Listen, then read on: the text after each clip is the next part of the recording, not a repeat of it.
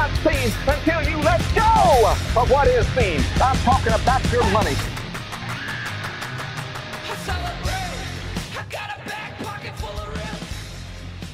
Oh wait, do I introduce the show? Did I introduce the show? I don't know how this goes. This is if you catch my grift. We're a podcast about grifters, con artists, and the like. I am joined by Charlie Butters, Hello.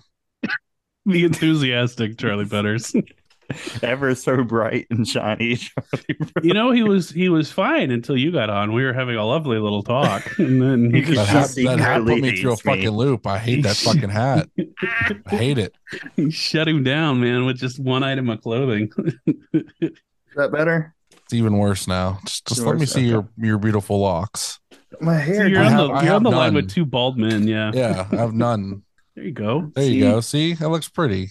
You look like pretty. you look like Ace Ventura when he encounters those indigenous people in part two. Never Yeah. seen it. Great. The- the- Again, with with you not seeing any Jim Carrey films, what is I wrong don't like? Jim Carrey. he I was- overacts. I was gonna call you a Dixie fuckboy, but I decided not. I mean, It's on brand. uh, So uh, And- also, and Austin's here. yeah, Austin's here. Hey guys, I'm here. Hi. no, no heaven, no, really, really. Oh shit! I forgot. Escape the grass. Oh my god. God damn it! I've lived in hell for so long. finally, finally, Oh man, It's 2023. 2023. I gotta come up with something finally big. broken. dropped that awful bit. unintentional. I just completely forgot to do it. Okay, have you guys seen the outrage online about the fucking Mr. Beast video where he like cures a thousand people's blindness or whatever? He pays for like their surgery to like fix their eyes. No. I've No. seen I've seen the video and I've seen you being upset about it, but I didn't know that I there was wasn't outrage upset about, this. the video. The outrages, and it's mostly like left leaning people that I see online that like feel this way. They're mad.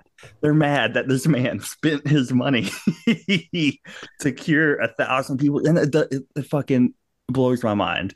Like, would you rather him sit on his money and not redistribute his wealth? Why are they The- mad though? Why are they mad. mad? They're they're overshooting the trees for the forest, right?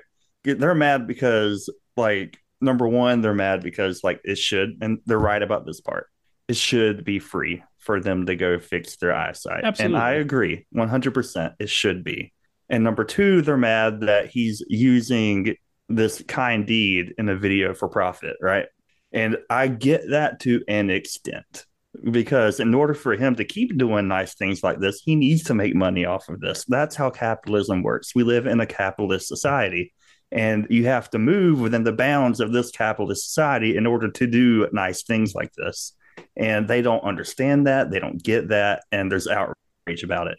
It's like, uh, like, yeah, they miss they miss the I, target. I Well, like I like that they're upset about that, but he was giving people that just stood in a circle for a, a limited amount of time 10 grand and a PS5. Like I would do he's that in a doing- heartbeat. He's doing good things with his money. He's doing good stuff. I would Like- do. I'd be more outraged that you were giving people ten grand for playing a, a game in like a indoor sports complex where you stood around for a day.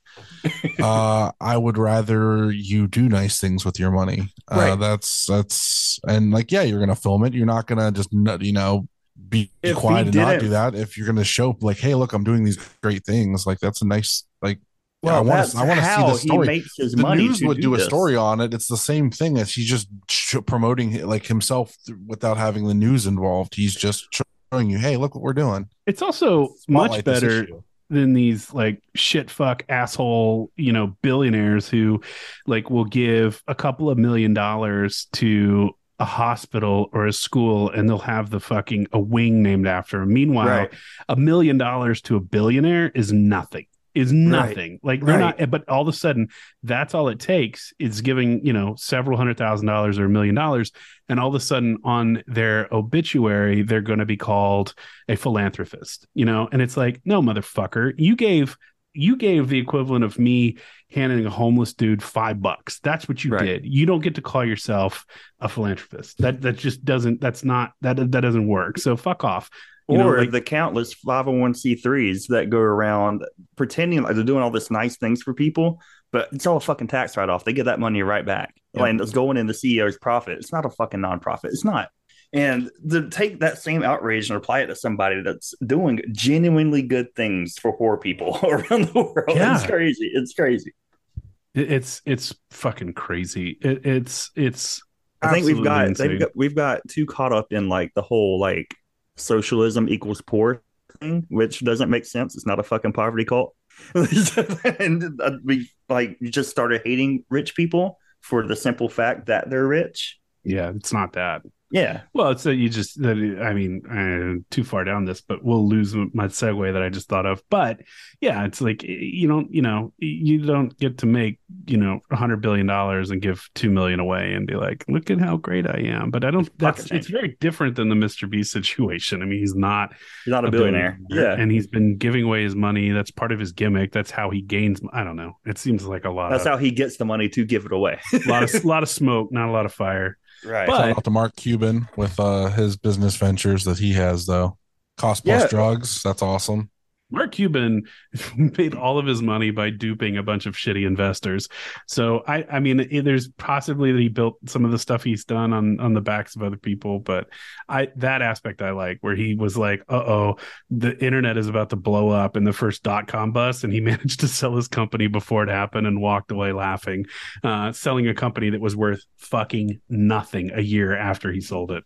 Well, here's like how I look at the world, right? We all have like a net output of good and bad, right? And as long as your output of good outweighs the bad, then fine, you're good, right? Like that's fine. And I don't understand. I just I don't get it. I don't get it. Too much for me. Uh, I dropped out of art school. Um, I think this is good. This is good because this actually continues a trend of people getting mad at online personalities for things that don't have anything to do with them. I, you know, like, I think that, and that's going to be the show today. Um, there is going to be some outrage at people doing stupid things online, but there's also just some silly stuff that I'm like, really? This is what you spend your time getting mad at? But today, we're going to talk about another pro wrestler um, by the name of Logan Paul.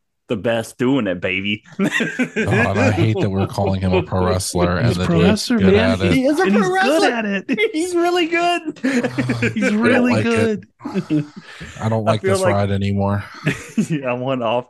I'm one off, But- Mr. so- Paul's Wild Ride. So, Charlie, by the end of this, I am going to convince you that pro wrestling is the perfect vehicle for this guy. Oh. Like, it's absolutely the best, like a fucking hand in a glove. This thing fits on this guy. And it's probably the best move he's ever done in terms of a career. I, I think, just from all of this bullshit I just had to read about him.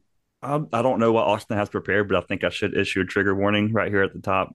We're probably going to talk about the Suicide Forest thing. Yes. if you don't like the topic of suicide, maybe this isn't the pod for you. I don't know how deep we're going to go into it, not, but not deep. We're just going to Okay. mention it. It's a So thing that one didn't- happens. I want to issue that Not one. going deep top. in the forest, okay? We're Not- not, going not- that not deep in the forest. I wish I could. Not that forest in particular. Dalton. um. So yeah. So actually, I stun locked Austin. Jesus Christ. Snuck that in there, motherfucker. I heard it. um. So it's actually this year is the 10th anniversary of the launch of Vine. It's kind of shocking to think it's only been 10 years. wow, that seems like a lifetime ago. Right? That's what I was. I was so. So the first thing I was surprised by were how close all these dates were. I was like, this was not that long ago, and I feel like I've lived two lifetimes since this was all happening. What's your favorite Vine? I didn't do Vine, but you did, didn't you? You're not my dad. God. Charlie knows what I'm talking about. Look at this line. Can you read it? Dalton is a Vine guy for sure. You even made my fucking notes this time. Fucking ADD, yeah. For sure. Am I wrong? No, you're not wrong. No, I'm not wrong. Um, that's like right, that's like in within the first half of the first page. It says Dalton is a Vine guy for sure. so Make me drop my um, croissant. so, so this ties back to both of you guys because he's an Ohio dude. So Charlie, a resident Ohioan, and he We don't was a Vine claim guy, him. huh? we don't claim him. well, you don't, you're Just not like- from Cleveland. Just like Machine Gun Kelly, we don't claim the that fine motherfucker outfits of Oh, Ohio: Machine Gun Kelly, Jake Paul, and Logan Paul. Jesus yeah, Christ! and they're all buddies too. So uh, that, that is he, I, at least Logan and Machine Gun Kelly are. Um, but I can't keep up with what's going on between Logan and Jake. They they seem to like feud and not feud, and I don't know. It's all weird. I'm not getting into any of that internet drama. There's so much of it. I was like, this is so stupid. I'm not doing this. anyway, um, born Logan Paul was born in Westlake, Ohio, which is a suburb of Cleveland, if I'm not mistaken. True. Cleveland guy, Ohio. I'm sorry, we got some shitbags from Louisiana though, so you're you'll you, you got to take this one. One day I hope the three of them get on a plane no. Hey, hey, no, in- hey, in no, the- no, no death, No. no in violence. the in the mountains. there was that one time they that I all survive. No. They all survive, Don't do it. but then they have to No, no, we're not doing that. survive, and we never hear from them again. Allegedly. Anyway, um, Logan got to start on social media when he was 10 years old, and it was on, this app called Zoosh. Did you ever hear this? No. I have no fucking idea what this is. And I got a little frustrated because I couldn't figure it out. And I did a ton of research. And I think that it like pivoted. I think it's some sort of like um, NFC finance company, not NFT, NFC, which is like near field communications. Um, so I can't find this company. I can't find anything about it. Zoosh, it's now some finance company. It probably pivoted because that's what you do. And um, it with tech companies is they don't hit a market, so they pivot. Did you know YouTube actually began life as a dating site?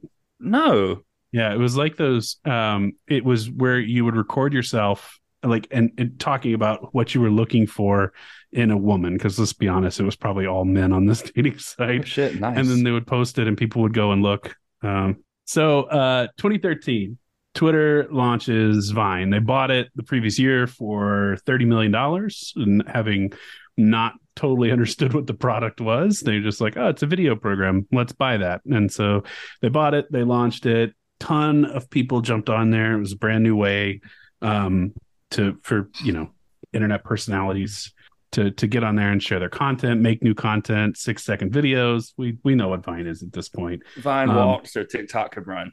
yeah, basically. Um, and Logan and Jake were early adapters on the platforms, and they got a huge following. So at Logan's peak, he had something like almost 10 million followers on Vine, which is massive. I mean, that's that's a ton of people uh, for for that little platform. And he was still in high school when I actually started Vine. So he was young, young. And I think that's what the most surprising thing is how young he is throughout this entire thing. Uh, he's two years younger than you, Dalton. Just keep that Yeah. in mind when all this stuff goes on. So it Which was is crazy because like his peak popularity was not when like I was his target audience. You Right. know? right. Yeah, I remember like watch I was like old enough to work and I would go visit Vic at the daycare and the kids would like be on their tablets watching like a late or Logan Paul diss track to Jake Paul or some shit. Yep. I'm like, Which- what the fuck is this? yeah. And he's kind of been like famous. I mean, he, he has been famous for a long time in terms of just being on the internet and, and being a presence for forever and ever and ever. Um, by 2014, only a year after they launched, he was making, I mean, he was making hundreds of thousands of dollars just from endorsement deals. Because why Right. not? I mean, like he's this clean cut, good looking, average white guy, you know, from Ohio. It's like he's he's perfect for you know putting in a commercial or endorsing your product now. I mean, at this point in 2014, it definitely doesn't really work out in his favor in the long run with that sort of thing. Um, but most of it is is you know video memes. He's out there doing pranks. They're doing fun little edits for the Right. videos to kind of get the attention. Um, in 2014, he dropped out of uh, college and he moves to LA. He wants to be a big star. He starts taking acting classes. Like his goal is to be an entertainer, and I think his his intention was to cross over into like more mainstream and get less and less on the internet. He shows up in an episode of Law and Order SVU, which was a terrible episode that I ended up watching.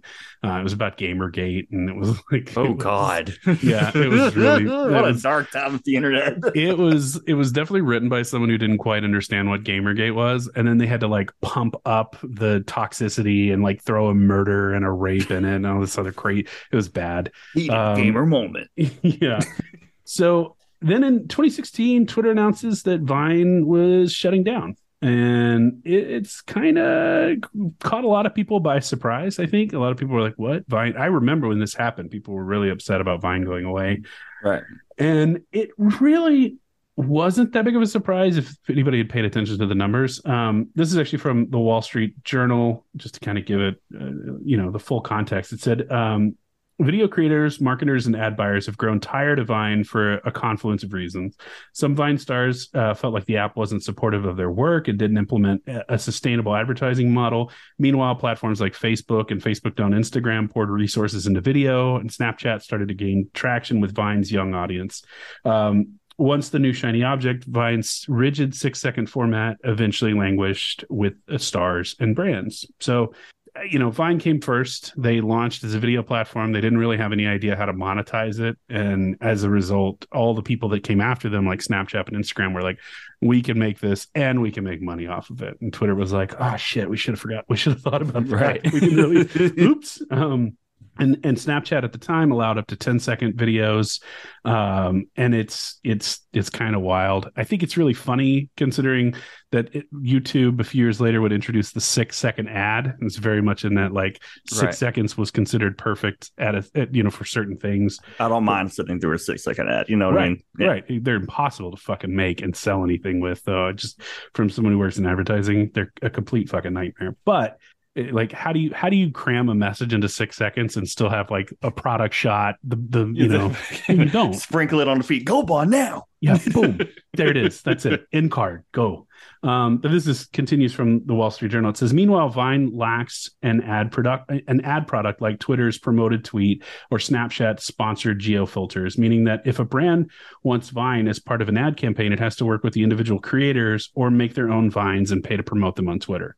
A medley of influencer marketing firms like twitter o- own niche act as the middleman to help brands get their products mentioned in a video. So it's just really clumsy. Like you're pulling money in, you have no way of measuring the success. You don't know where it's going. You're just giving it to individual creators. It was a mess. So it shut down. Um, and Logan, along with Jake and a bunch of other Vine stars, made their move to YouTube and Instagram. And that's pretty much where all of them are. Even most of them are still around to this day. Um, yeah, it, it you know, Instagram had been purchased by Facebook in 2012, and I mean, they copied everything that everybody Right. else is doing. That's what Facebook to this does. day, they still, yeah. still Well, are. Yeah, if they can't buy it, they're going to rip you off. So you might as well sell at this point because they're, they've just got so much money and such a big company. Um, and and honestly, like I said earlier, everything was going really well with Logan as an influencer. He, you know, he looks the part. Sponsors want to come after him. Again, he's getting cast, and there's a Disney television program that he's in. He's in a couple of movies. They're really small, and that doesn't look like they're terribly good. They were, I think, they were put out by YouTube Red, which was YouTube's original video or movie service at the time. Oh what a fucking terrible idea. yeah, I remember I'm really into uh I watched this uh, show on YouTube called Good Mythical Morning. Like it's been like my Oh, yeah, routine yeah. every day since I graduated high school. Like every day. And they had a show, uh Rhett McLaughlin and Link Neal from the show. They had a different show on YouTube Red called Buddy System. And my dumb ass signed up for YouTube Red just to watch this fucking terrible, awful show. it was real bad.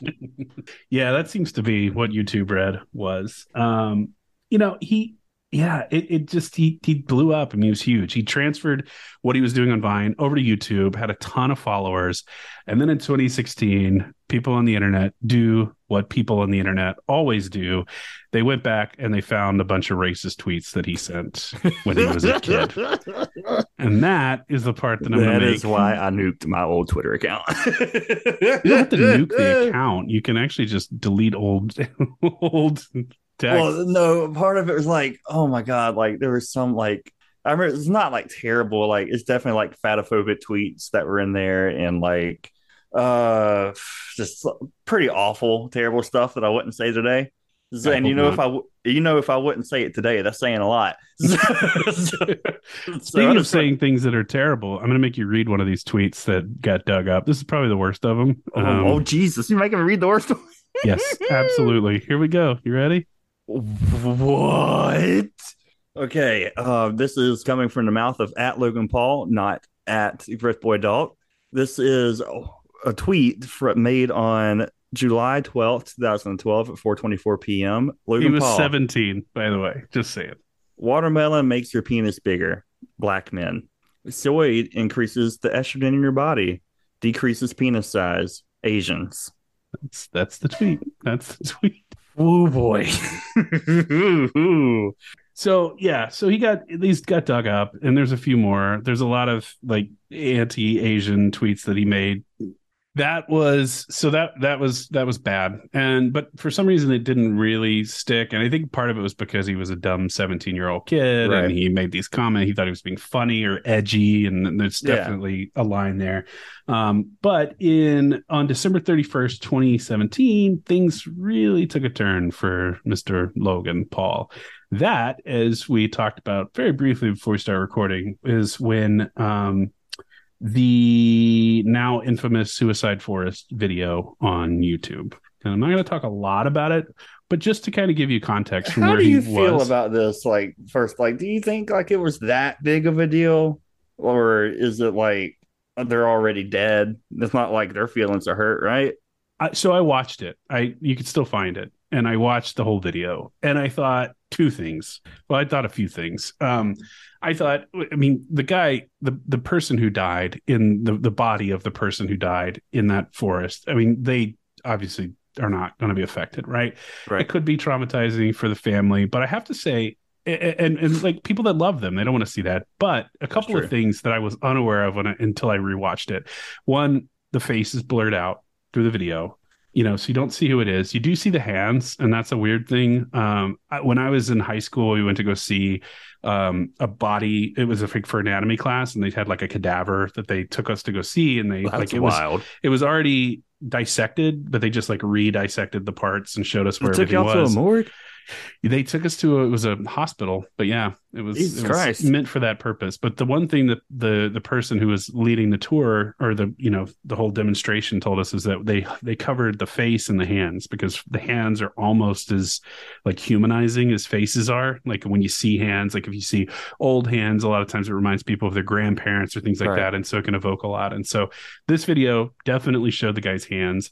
I, I would also say Logan is uh, more than a little freaked out by it. Like it's not, and I think that part of his, and I'm not making excuses for him because he's he's he's a shithead and he does a lot of shithead things, you know. But he he's 22 years old. He's definitely freaking out. Like he's having a hard time. He didn't think he was going to see a dead body. It's probably an ill-conceived prank, you know, or or trip. But that he saw Right. a body almost immediately is what the video would lead you to believe into it. And he freaks out and he starts kind of making jokes. But I also think that that's a defense mechanism. As I look at Dalton, That's 100 percent what I would do. yes, exactly. it doesn't feel as scandalous as it was at the time because I Right. remember hearing about it and going, "Who the fuck is Logan Paul?" I don't care.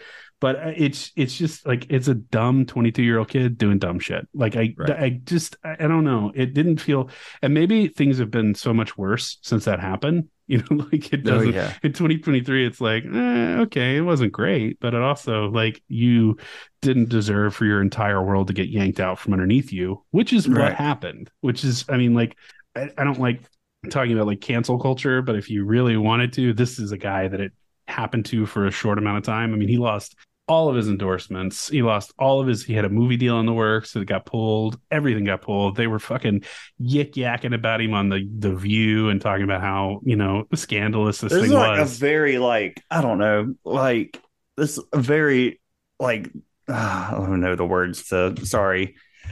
Uh, it feels like my generation wouldn't have cared that much if you grew up watching live leak videos of like cartel beheadings and whatnot. It feels like it was the older like coastal elite types that were like all up in arms about this. Yeah, it definitely was like a lot of squawking around, but Right. it had a huge impact. I mean, in 2017, this this literally the video was released the last day of 2017, but that year he had pulled in 12 and a half million dollars just that one year. So I mean, he's making a lot of money. a lot of money, and pretty much all of this gets just yoinked out. The video was up for less than 24 hours. He pulled it the next day. He immediately issued an apology, followed by another apology. And he took three weeks off from his vlog. He was doing a daily vlog at the time. He took three weeks off. He came back, and in that time, he had made a documentary about suicide awareness. And he pledged to donate a million dollars to organizations that are dedicated to, um, you know, preventing suicide which I think you know, Which in is terms of- almost the almost ten percent of his income for that Yeah. year. it's not bad. It's not bad. It's a lot of money. These organizations can use it. I mean, I don't know. I feel like in terms I of feel like he made the right steps at that time to Absolutely. make amends for it. and I think that's why he's still around. You know, I think that he did the right thing, whether it was his, you know, whether it was him or someone around him, but whatever it was, I think that he really went around, went about doing the right things. I could be missing videos. I mean, I didn't watch everything. It's impossible to watch like the last 10 years of this guy's content because there's so much. And so I'll be the first to admit that, like, if I miss something, my apologies, but just based on what I pull and what I watch, that's sort of my, that's my conclusion. Um, yeah. So he eventually made it back online. He kept doing his blog, he kept doing or his vlog, and kept being a you know internet prankster, internet personality. But I think at that point he was kind of like, I'm not going to go mainstream. Like I'm just Right. places aren't going to hire me as an actor. I'm not going to go movie roles. I've got to figure out something else. And so in 2018, both him and his brother discovered the wonderful world of boxing, which Which I'm not mad at. Listen, I know a lot of people are like, "Oh, he's not facing real fighters," but Logan Paul can actually go. Like from a technical standpoint, dude's a good fighter. Well, it turns out so his dad and his uncles were all pro boxers at one point. So this is like a family thing. Plus, I also feel like you can be the biggest fucking shithead in the world and be a boxer and get away with it. Like, Oh yeah, for sure. It's we just don't as give a- car- we don't just yeah, as carny as pro wrestling. yeah, and I mean, honestly, really, any professional sports, there's very little that you can't get away with. I mean, it's getting a little Shout bit out to harder. Deshaun Watson, I Yeah, guess. exactly. so there's some of that. I think that it was a- Cleveland's own. um he i will say this though jake is a much more successful boxer than logan oh, for sure, for sure. as of this date has still not won a single match so yeah, Jake Jake's very good. Logan's good too, but Jake is much better. yeah much jake better looking too. probably the better fighter of the two uh, i'm not going to go into looks Oh, oh, Jake's a good looking dude. I'm, put, I'm just gonna put that. you just like him because he's a little dirtier and has a bunch of tattoos Yeah, yeah, yeah, yeah, yeah. I like dirty men. can you isolate that charlie just in the, the cut we need to throw that on the soundboard i like dirty men That's not gonna come back to haunt me. ever. So, um, the, the point is, I mean, his his boxing record isn't great. He's never actually won a fight, but he's made a shit load of money Oh, off yeah. of boxing. So the first one, uh, the first match was against fellow YouTuber KSI, and that pulled in pulled in 1.3 million buys on YouTube, and it ended up netting them about 13 million dollars. So not a bad day. pretty significant.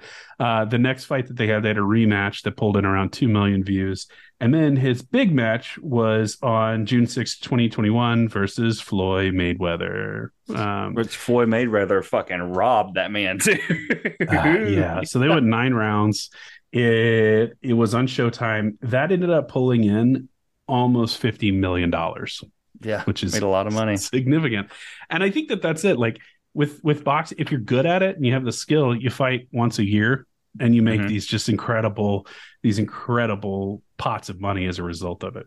Um, it you know he also I think this is like one of the early times where he comes into contact with some real scumbags, and those are like Oh, yeah. promoters. Boxing promoters are Oh, yeah. notoriously awful. Uh, and it turns out that Floyd uh, Mayweather still hasn't paid him everything that he was Fucking the, robbed him. for the fight. Uh, and I have a little clip of um, Logan talking about that because Dalton loves a good clip show. Has he paid you, or is that something that you can't disclose No, right no, he, he has not paid me in full. That is a fact. No short, short, way. short a few mil. Yeah. Wow, still a few mil. Yeah. Oh yeah. Have you been in contact with him? Nah. Nah, we're taking this one to court. No, are you being serious? Is this like a Do I look serious, lady? You do. I'm just making sure. I apologize. Really? I'm, I'm just. Nah, I'm fucking with you. Ah. I'm not fucking with you. Yeah, we're taking it to court. No way. Yeah. Oh my goodness. So. Yeah, see you in the courtroom. Congrats, you're going to prison, Floyd. You see how he went into promo mode, like how he snapped. Yeah, he what did. a It- natural. Yeah, it's. I mean, it's part of the reason he's going to be really good at wrestling. But yeah. yeah, it's just the way that he's like bullshit, and then he's not, and it's real, and it's not. And he also said he owes me a few million, so it sounds like he got paid something, but not everything. Yeah. Mayweather, by the way, says absolutely not that he got paid everything. I don't know that Mayweather knows exactly what Mayweather, the notorious, trustworthy individual. right, and n- notorious read. nice guy uh, who doesn't hit women. Right. Somebody needs to explain to him how prison works because I'm pr- pretty sure that Floyd's not not going to go to prison for not fucking paying him money. Like that's not how that works. No, but you know, Mayweather was also um was also a spokesperson for a crypto coin called Ethereum Max with Kim Kardashian that bottomed out like all these fucking coins do. And we'll talk about that too soon. Um but yeah, he, you know, this is what he's doing. He's he's he's a boxer now, right? He's a boxer, he's a YouTube personality and in 20 uh 2018 he also launches his podcast which is called Impossible. Uh. Impulsive. Imp- Ugh, God. Impulsive. There we go. Take 3. we got it. Third time's the charm. And he kind of created a genre with these uh, creator fights, right? Because it's like there's a fight coming up, a creator clash, where there's Yeah. a bunch of YouTube personalities going against each other. And that's thanks to the Paul brothers. Yeah, it's definitely there's I think there's a little bit more of a history behind it. Like I remember when I don't know what the date is, but it feels older when like Danny Bonaduce fought the guy who played Screech on Saved by the Bell. Like they were trying to do these like hokey, but they did them where it wasn't like you didn't want to watch that, right? Like it was just kind of a funny haha thing. Whereas the Paul brothers came in and they're like, we're actually kind of good at this, and we're gonna fight these, you know, we're gonna make a lot of money off of these gimmicky fights, but Right. they are good fights, I would assume, because they, they both seem to be okay at boxing.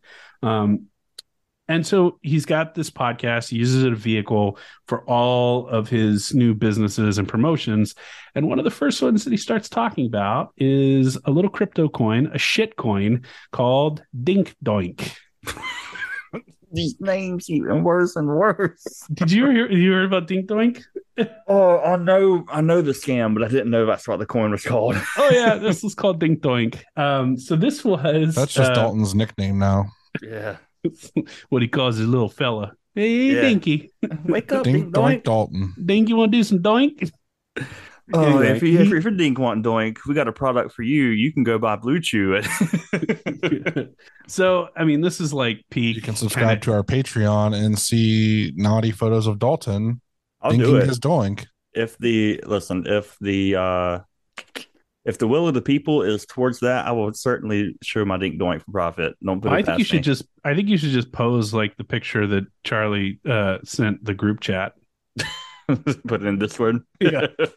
oh man uh, there Um, was one time i put a picture on twitter like i was like a big cut i was in the gym heavy i was looking good Oh, I feeling remember. good I remember. and i posted my uh i posted a picture of me on the scale on the twitter but i forgot my scale was reflective and you could see like my wiener and my balls in the picture and i think it was charlie texting me it was like hey bro, you might want to fucking no, it was it was Jay Gold. oh it was jay gold yeah josh goldstein texted me he's like hey uh, i can see your dick in that picture Yeah, you put it on the Discord. You put it And on I can Twitter. see you're not a member of our tribe in that picture. Um, is that a cut wiener down there wait do jewish people get their wieners cut or is that yes, They do. Okay, well, then I'm a member of his tribe. My mom said she got me circumcised. I she didn't want me to have a weird dick. and that was the last nice thing your mom ever did for you. That's right. Fuck that bitch. um so yeah so the whole idea was simple. Like it was a shit coin. It was never going to do very much but the whole premise was hey we created this ridiculous character. They did it based on um they, they created this stupid cartoon character and they were like when this thing launches because it's going to be huge. We're going to put it in a bunch of movies. We're going to put it in tv shows. This character dink doink is going to show up everywhere you guys the people that invest in this coin are going to get paid right so right. royalty checks and things like that. And it was a silly idea. It was mostly a joke, it feels like. Um, but it was like his first foray into crypto shit.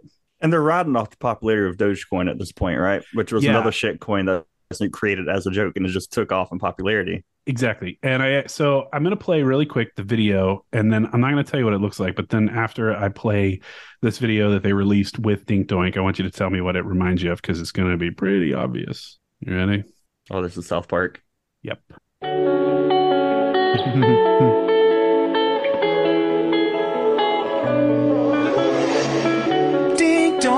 my favorite coin. Want you to dink on my face, take a doink on my chest. Yeah, yeah.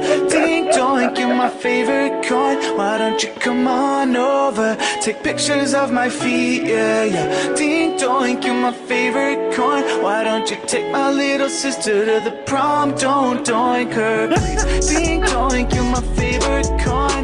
You're my favorite coin. You're my favorite coin. All right, I'm gonna stop it there.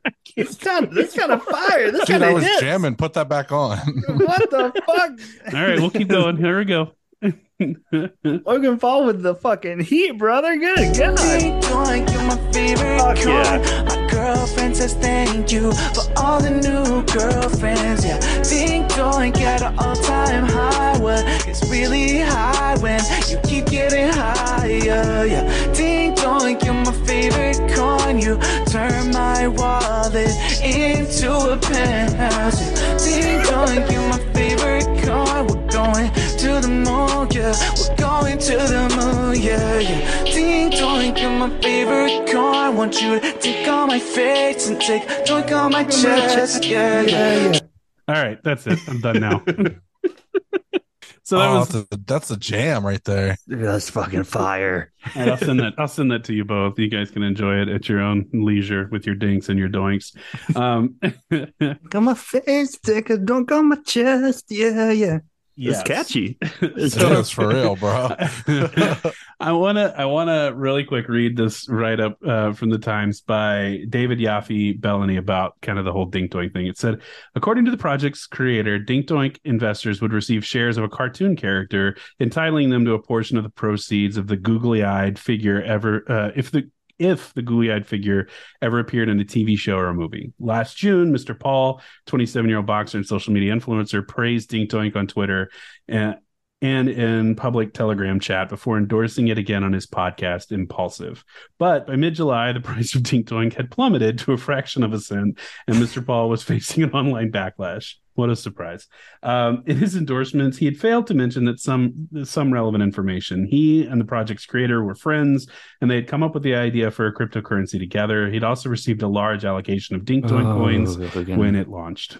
so Ugh, who loves a good old rug pull? Oh my God. So, yeah, it's exactly. I mean, the problem is the exit, right? The moment people go to cash out the coin, the value drops. And it's especially true if the investors hold a lot of the coins, which someone like Logan Paul would have. In fact, and also, funny enough, CoffeeZilla exposed this one too. Yeah, yeah. Um, That's all I know about this video. Shout out yeah. CoffeeZilla. So, in fact, after the coin went bust, it was revealed that 80% of the coins were owned by about 100 wallets, which included Logan's, right? So, this is what you do. You sell it to your friends, you buy a bunch, you sell it to your friends, you sell it to influencers. First they buy up most of it.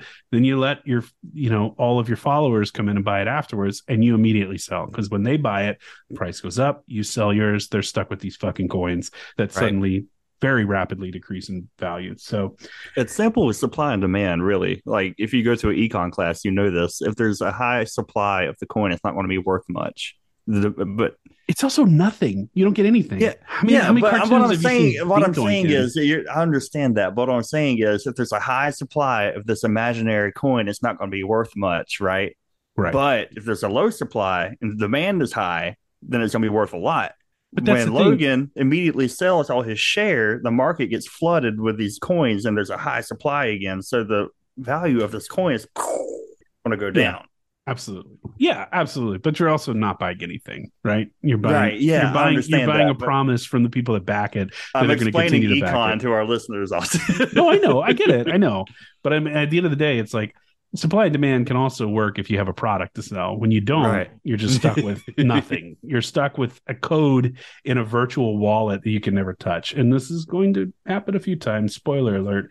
Um, and there, you know, there's a lot of other people that are in his sphere that I think are really bad, uh, like that are not on the level. And I think that they're taking advantage of him. That doesn't excuse him because this is very much his project. Like Right. he was, his, he created the character, he Being drew dumb the doesn't character, excuse you for being a bad person. right? And and and being someone who gets taken advantage of, which I think is something that happens over and over again. Also, not a very good excuse. Like you built this audience, and you can't take advantage of them. But that doesn't really happen that way, or we wouldn't have an episode. Uh, so he he did talk about uh, this is actually from the CEO. It says we might as well be honest about how this came about. I was chilling with Logan and we were like, "What's the stupidest name we could think of for a coin?" Dink Doink, and it just came alive. So I, I think part of it was a joke, but people invested, you know, in this thing, and it- People, and- when, once people start spending their money, it's no longer a joke. exactly, exactly. And and this one didn't cause a big stir. I think this was early enough on, like where this rug pull didn't pull make a lot of attention. But he brushed himself off from this pretty quickly. Not sure that he made any money, if maybe a little bit, but it definitely wasn't like millions and millions of dollars. It just he, but he, you know, that was that was that was the project. Um, but you know, he moved on to other things, and we're going to talk about those. One of those things, actually, a lot of those things, involve Pokemon. Logan Paul is a huge Pokemon card trailer trader. Yeah, yeah, I saw that uh entrance that he made at one of the WWE shows. I think it's Yep. like the Blood Money show where he had the million dollar card around his neck or some shit. He's done it a Super couple cringy. times. It's bad, and we're going to talk about all those times because I think the world of collectibles is is fascinating, and I Dude, think why don't people grow some balls? Like, if everybody rushed them and stole the card, they couldn't stop them, right? yeah, but you also couldn't.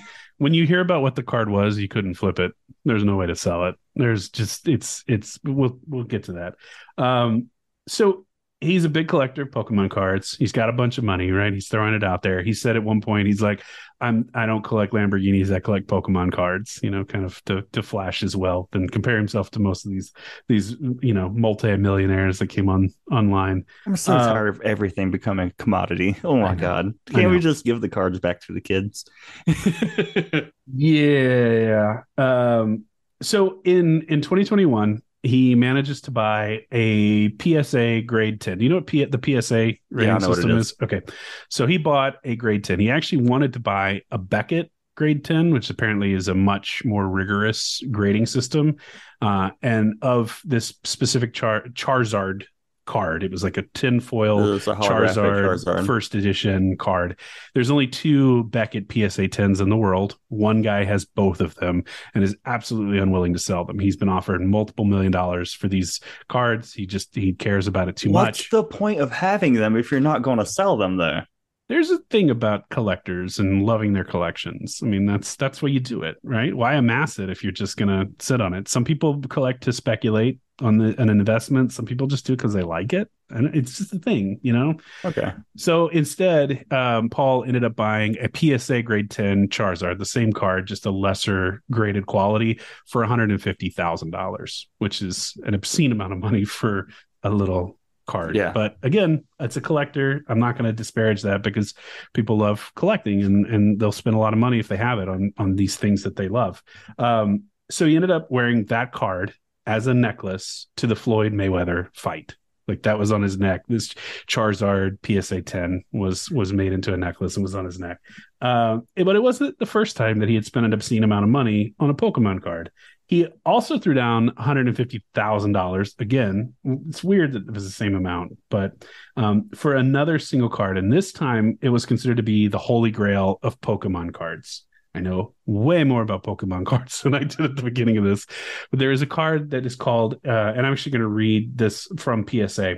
So the Illustrator Pikachu is extremely rare and only released in Japan. Um, according to Zen Plus, there were only 39 produced. There was they were awarded as prizes for the Pokemon card game illustration contest, sponsored by Kuroko CoroCoro Comics in 1998. The artwork for the card was illustrated by Atsuko Nishida, and she is credited as one of the creators of Pikachu. So this is a card. There's only 39 in existence.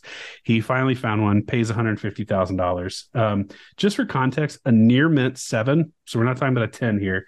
Fetched nine hundred thousand dollars at auctions for one card in 2021. The year before, that same card had sold for 375,000. So this is a market that's growing and there's a lot of fucking money in it. Um, so again, Logan didn't buy a graded card. He didn't have a PSA card. He just got a he got an open card because it was all he could find. He still paid $150,000. He got a fake. Oh, it's so good. It's so good.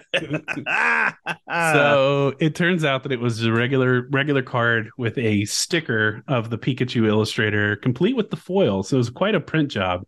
Logan, of course, made content out of this. He was he filmed himself taking the sticker off of the face of the card, revealing that it was some worthless trainer card. He got so mad he picks up a shirt or some sort of garment, puts it around his fist, and punches through a window, a glass window in his house.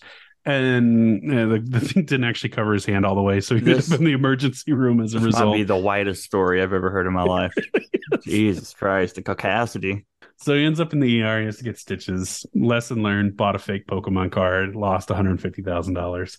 And I have Um, a lot in common with him. I, I put my fist through a window once before and uh sliced my my hand up. Yeah, good, so It's not good. Glass don't fuck around. The only times I've ever really cut myself, my hands anyway, has always been because of glass. I, I think I broke my hand like a few months ago. Not like broke it, broke it, but like it hurt for a couple months after I hit what I hit. But I got in an argument with somebody at work. I even posted this on Discord when it happened, and I went and punched a pole. And yeah, yeah, I remember you put the picture up of the knuckle. yeah, yeah, It didn't feel good. It didn't feel good at all. Well, if I told you this was the end of the Pokemon drama, I would be lying because it's not. And there's these things are kind of littered in here. So when the opportunity to it's buy very it, timely for me too. I've been rewatching the Pokemon series lately. Very like good, this? very good show. um, do you want? Do you play any of the games? Oh, dude, I've got an emulator on my phone right now. I've been going through uh, Omega Ruby. It's very good. Also, uh, the re-release of Sun is very good. That's one of the main reasons I got an Android, so I could run an emulator on You my keep phone. showing me that screen like I can see anything through the display, but that's okay. I'm going to take your opinion. I trust you. Hold on, if I turn the brightness you. down, yeah, maybe. you can see. Yeah, I see a you little see bit. all yeah. the ROMs Yeah, I have yeah. on there. Yeah. I see my face and those. So, um, so yeah, so the opportunity to buy a sealed, authenticated box of first edition Pokemon cards came to Logan Paul, and immediately he jumped at it. Right. So this is a case that has six of the the card boxes. You know, like in each box has a certain number of packs in it. So I mean, it's a big deal. It's a big case. And the buyer was looking for three point five million dollars for these cards. oh boy. They are impossible to find at this point because they've all been opened. This is an old, you know, like these are from the the late '90s. There's all kinds of crazy expensive cards that you could possibly get, um, and Pokemon collectors take their hobby very seriously. And from the get go, this was a very suspicious box. Uh, it hit eBay. The winning um, bid was for seventy two thousand dollars. Typically, one of the six boxes in this case would usually fetch about four hundred and thirty thousand dollars. Good God. So the fact that six of these boxes together in a case only got seventy two thousand dollars raised a lot of red flags. And there's a whole there was a whole site that talked about like all of the red flags that you know serious collectors would have been aware of and didn't bid on. And that's why it only went to seventy two thousand. Because if you think about it, like six boxes in this one case, if they're four thousand or four hundred thirty thousand dollars a piece, this is two point six million dollars for this case Right. right? And real collectors know that they know the value of it. They would have bid. This guy was not serious, but anyway, somebody ended up getting it through several different transactions. Ended up getting it for two point six million dollars. Sold it to Logan Paul for three point five million dollars. Right, made a little money. Logan Mhm. Paul was excited. He went to open it online. It was a fraud. It Oh my was not Pokemon cards. When he opened it up, it was a bunch of GI Joe cards. Uh, He's the Matt Cardona of Pokemon. It's crazy. Very different. Yeah, pretty much. um, so he didn't get what he paid for. The person who sold the case to Logan vowed to get to the bottom of the scam. I'm not really sure how he's going to do that, but he he vowed to kind of track down the perpetrator and get the money back. Don't think that's happened. Pretty sure it hasn't, if I had to guess. How are you going to Um, get the money back? the money's gone, brother. yeah and and and the internet like swarmed with speculation they said it was a stunt that he knew it wasn't real that he didn't actually spend all that money i don't know. It, it is what it is but there's definitely some some some stuff on there where i think his eagerness kind of gets the best of him uh sometimes and he ends up spending three and a half million dollars for something that turns out not to be what he thought it was. Uh so yeah so anything for the content i guess? I don't know. He also has uh, a dao uh, decentralized um, anonymous organization, which is what these collectives that come together to buy crypto together do. They form these these units. We talked about a little bit in our NFT episode with those uh, idiots that got together to buy what they thought were the rights to Dune, and they it turns out they didn't buy the rights to Dune. That was a that was a DAO. Um, so I want to really quick uh, just play his explanation for what his project is called. It's called Originals, and this is what his project is all about. He that he set up. Uh, hang on, real quick. There is a DAO component attached, decentralized autonomous organization. So, if you are a holder of one of the 99 originals, you are also a member of the originals DAO that will have access to a treasury where we will do proposals and decide what to do with the money. So again, I'm going to sell these, but only half of my personal profits I'm going to keep. The other half goes into what's called a community treasury. So hopefully this treasury gets a significant amount of money in it and the members of the DAO can decide what to do with that money. Whether they want to invest in assets, whether they want to fund artists, whether we want to throw big events in big cities all over the world. If we want to buy a fucking jet that members of the DAO can charter, we can do it. If we want to f- uh, fund independent movies, this is a big idea. This is Hollywood 2.0, right? The DAO can do so. And so, if you're a member of the DAO, it is this little bit of a, a prestige and exclusive group. We can invest in stuff. We can donate money. I'm going to donate a lot of this money uh, to, to philanthropies in the project. And again, each each piece tells such a significant story, and I'm so excited to release it. So so that's the pitch. Basically, what it was is a I'm series. suspicious off like off rep. this sounds very sus. Well, that's why I wanted to play it first. So basically, what he what he did is he ended up traveling the world at some point. He said that he traveled 84,029 miles around the globe and he brought a Polaroid camera with him. He ended up taking 99 photos on his travels, turns them into NFTs, sells them, and takes the money from that to pour it into this DAO. And I misspoke. It's not. It's autonomous, not anonymous. Uh, that's just me. If you listen to this podcast, you're used to me screwing up words, so you'll forgive me. But he basically what he's doing is he's selling these 99 Polaroids as NFTs. He takes 49% of the sales that that immediately pockets. Right. 50% of the sales goes into this big collective like slush fund. And then that's when the DAO people decide what they're going to use that money for, right? So you buy one picture, you get one vote, right? So there's 99 votes in this organization. I'm he's So you're very- treating these like shares then. Like if you buy a share, then you're part of the club. If you buy two company, shares, then you yeah. have majority stake. right. It's more like a company, right? Like you're now a shareholder of this company Right. because you bought this NFT. Meanwhile, Logan makes half of the money off the NFT sales. So he pockets the money. And then I'm not sure how many voting shares he gets in this. I couldn't find that, which is always a suspicious sign where it's like, how much of this does he control? Like how much of these funds, how much of the voting does he control? But you know, so far this the DAO has raised about two and two point two million dollars. So I mean, there's been money that they've invested in. From what I can tell from the site, all that they have taken that money invested in are more NFTs. Like there's some board apes up there that they own, and there's some- Why would you invest in more NFTs? Oh, like my throw the party, like you You said. can like, actually make money. I know, I know, but it's just like this, and and you've got like it's it's a democratic, in theory, it's a democratic process where everybody votes and the majority wins. I don't know, it's it's it's a whole it's a whole weird thing, but um, yeah, it's it's it's basically just a giant pool of money that's sitting there that people are going to invest in other things, which turn out to be NFTs. yeah. Um. That's what happens when we leave votes up to the public. Well, it also like that's what happens when everyone's vote matters. if I'm being purely cynical, it feels like he took his money and doesn't really give a shit about what happens to the rest of it. You know, right. he's like, I got paid. I got paid off the original round of the 99 NFTs that I sold. And then he gets a little bit of a royalty. I think it's like 1% off of resale. So like he's making money off of this stuff. And then he's like, you guys do whatever you want with this big pool of money. You guys Have can fun, fight and argue. Yeah, have fun, kids. We'll see you later. That's what it that's the purely cynical take. And honestly, after reading this much, I'm I'm, you know, I'm definitely gonna be cynical about it. Um so he kind of further cements his status as one of the big crypto guys. Like he's got this going on. He had Dink Doink. We're going to talk about future, but he decides to pack up from his home in LA and move to Puerto Rico. And I don't know if you know very much about what's been going on in Puerto Rico, but it has become like crypto wonderland. All of these crypto millionaires that don't want to actually leave the United States have settled in Puerto Rico. Like It's, it's, like United thing. States, Jamaica. It is, and it's it. I mean, there's a lot of reasons for it. Um, this actually is from CNBC. It says, beyond the fact that Puerto Rico offers a year-round tropical backdrop with picturesque beaches, the U.S. territory also has a crypto-friendly policies, including huge tax breaks to those who spend at least 183 days on the island each year.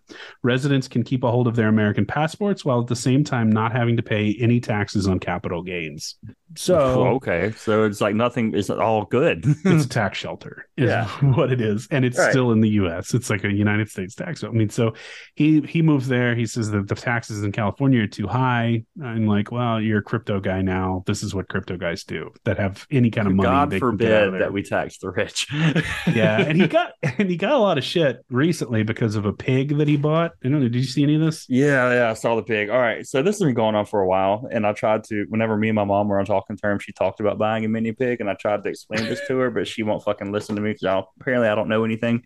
But there's no such thing as a miniature pig, right? no There's runts of the litter, sure, but there's no such thing as a miniature pig. And these pig breeders will get online, they'll advertise, you know, these baby pigs as miniature pigs they're and they'll sell them to people.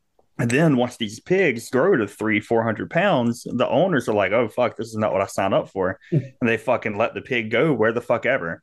Yeah. And these pigs, they fucking they uproot environments. These pigs don't fucking belong in the forest unless they're like wild hogs. And it's just it's debil- debilitating to the pig because this pig suffers. It's in poor health. It's not used to being outside of this environment. That's not its actual natural environment. And it's a big thing that's been going on. It's been talked about a lot. Uh, I don't know how much it's talked about now, but back in the day, it was talked about quite a bunch. It's a horrible thing that happens, especially like with breeder breeders of any kind. They'll scam you, they'll sham Yeah, you, they'll do absolutely. anything, they'll say anything they want to take your money, and that's Yeah. why you should probably you're better off going to an animal shelter or if you find like a stray, take Absolutely. that in. yep But don't trust breeders. Uh, be very wary and skeptical if you choose to buy from a breeder. You know, just do your research. Uh, they did the the same problem happened with caiman alligators. I mean, Yeah. and, and they released them into the wild. A lot of them were in Florida, and now they're an invasive species in Florida. They're not natural there. You know, like these, they bought a baby alligator, and they were like, "Oh, this grows up." It's like, yeah, you got a Yeah. fucking Yeah, alligator. it does. Same thing with snakes. Any It- exotic pet, like Yeah. snakes. Oh, yeah, pythons. in Florida. Absolutely, absolutely. Did you see the guy that fucking uh he took in like he ra- he stole tadpoles from like all around. He had like four million fucking tadpoles and they turned into frogs. right? And it just took over this community. Have you seen this? It started No. on TikTok, right? Oh, Oh my god, it's so good. He lived in like a uh what do you call it? Like it's like a suburb and uh yeah, it's like a suburban area. And these frogs just like got out of his pool in his backyard. It's just frogs going up to all the houses and shit. Yeah. Well, this, I mean, only happened with one pig, and it's kind of been an, a recent thing. Somebody found the pig living at a ranch. Um, apparently, Logan had said, and I, I mean, I don't really have a reason to doubt it, that he, when he moved from LA to Puerto Rico, he, the pig was adopted by a nice farm, and eventually they ended up getting rid of the pig and gave him to this other place, and this whole debacle. But yeah, so he's over in Puerto Rico. He lives in a $13 million mansion that he rents for $55,000 a month. Holy Um, fuck. yeah, I know. Just, just so you know, I mean, this guy's got this money. He's making a ton of money off of his He pays a car a month. Yep. And he doesn't own it. He just rents, and he rents from a guy who's a little, little questionable. I couldn't find a whole lot about him, but the stuff I did read, I was like, mm, this feels like a. He's he's got he, he feels like he does the drop shipping shit that Andrew Tate's always telling his followers to do. Right. You know, like it, that's what he feels like. But he also claims to have given a bunch back to Puerto Rico because that's where he's from. So I don't I don't know. Don't care about this guy. Not even going to say his name. Um, but even after this, our boy Logan uh just couldn't stop scratching his crypto itch. I mean, he's he's he did the dink doink that didn't work out. The DAO seems to be doing something. Doesn't it's not the most exciting project, but he's like, I need more. So now we finally come to what Dalton was really wanted to do this podcast about, which is Crypto Zoo. Right. And this is, in his words, in Logan's words, a really fun game that earns you money. So immediately, immediately you should be skeptical. you should listen if you see an ad like this game will earn you money. So don't download it. Don't play the do it. game, earn money. It's like, no, no, that's not how this works. It's Um, a sweat coin. The more you sweat, the more you earn. Turn on the app as you walk around the block. We're not stealing your private data at all. basically yeah it's like if it's free then you're the product we talked Yeah. about that in our facebook show um So he said, this is Logan himself. He says, it's so fun. It provides a yield with a token. It can earn you money. And as a person who understands, I think the NFT space enough to know what works, what people want, and what they're looking for, I think my game is going to make some waves. And it certainly did. Just not in the way that Logan was Sure expecting. so I, I I watched the CoffeeZilla video. I'm going to tell people if you really want the like the down and dirty on this thing, go watch them. He did an Yeah. extensive job covering He did a fantastic job. all the people that were involved with this, all the shenanigans. So we're gonna do like a um a TLDR of that um really quickly, but I just kind of want to put it out there that there is a lot more information on the CoffeeZilla. Did a three part series. It's really Yeah. good. It's very informed. Uh he does good, good work. But I remember at one point in the video he said the early investors in this coin were Ryan Kavanaugh and Gary V. And immediately I was like, there's a problem. Those two guys volcano. Throw Gary V in a volcano. fucking con men. And like the fact that those guys are on the ground floor uh, of anything should immediately raise flags. You remember, Charlie? Were you you remember on our crypto episode? I talked about the guy who was trying to start a restaurant using NFTs. Yeah. you had to buy the NFT to get into the. That's Gary V. That's who Okay. that little little turd is. Anyway, um, Big Those- pull yourself up by your bootstraps kind of guy. Yeah, Ryan Kavanaugh's not much better. He's been he's been suing uh, H3 H3 for years for defamation because they called him a Ponzi guy, which he was. Yes, he is. is. the the case just got dismissed. So uh, bye. Anyway, uh, po- problems very quickly arose in this whole project. Uh, basically, worked like a pre-IPO.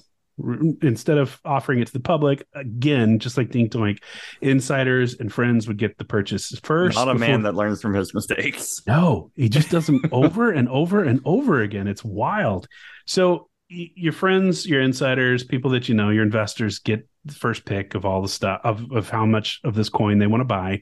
Then you open it up to your followers, which in this case are that's your audience, right? That's the thing you built. These are your people that have come Mhm. because of you.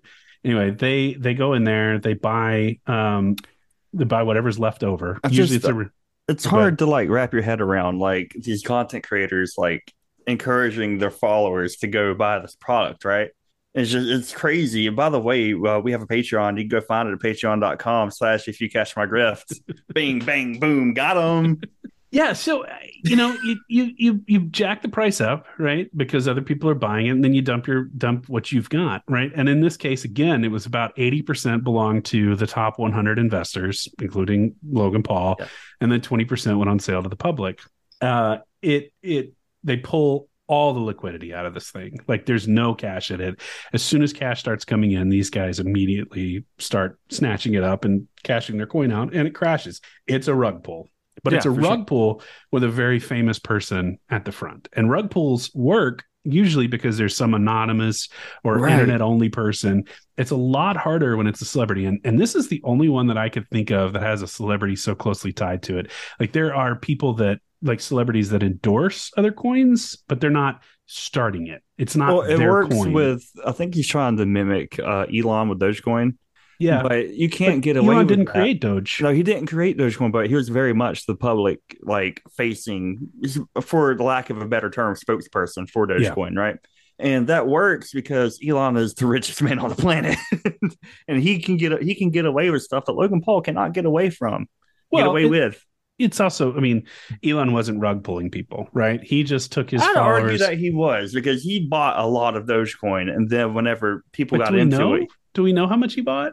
Also, uh, maybe buying- it's, him- maybe it's him- purely spec- speculative on my part. Maybe but the but the other thing is, is like if he bought two hundred thousand dollars worth of Dogecoin, that'd be a lot of money to you. That's not a lot of money to to to Musk, right? But when the price of that coin goes up to a dollar, which was previously at two pennies, you're going to be making millions off Yeah, of that two absolutely. hundred thousand dollars. Absolutely, but he's not the one running away with all the investors' money, which is why it's not a rug pull. That's true, right? It's a dirty trick, and a lot of people lost money that invested, but it wasn't because he pulled the rug out from under people. It wasn't because he decided to take all this money that people had given him for this coin that he created and run away with it. Okay, like that's that's that's the the difference, and that's not exactly what happened with CryptoZoo either. It was more that a bunch of the people around him started pulling their money out before they were supposed to, if you can kind of believe that piece of it. And and I think that this is just a pattern where he has all of these bad actors around him. They're doing shady shit. He's left having to deal with the Sorry. public. It's, it's all right. He's left having to like deal with pu- people. He's like, "Hey, I'm sorry, this went belly up. It was my fault." And he didn't say that immediately. And his immediate reaction to CoffeeZilla's videos is, "I'm going to sue you. This is defamation. That's not what Right. happened." He also threatened to sue H3H3, if I remember right, because uh, Ethan was also calling him a con artist. Yeah, it, it it was a bad it was a bad deal, and I mean it's at this point it's like all these crypto projects are ending up like this. Like there's a there's a pattern there for this thing. If you don't want me to believe that this isn't a bad faith thing that you're doing, don't immediately threaten to sue the people that are exposing it. with receipts. Right, right. And the right thing to do is have corrective action and be like, oh shit, my bad. I didn't know. I'm going to donate this amount of money to this uh, charitable organization or this amount of money to this charitable organization. Don't threaten, be like, oh no, fuck you. You're lying when these people are proving that you're scamming them.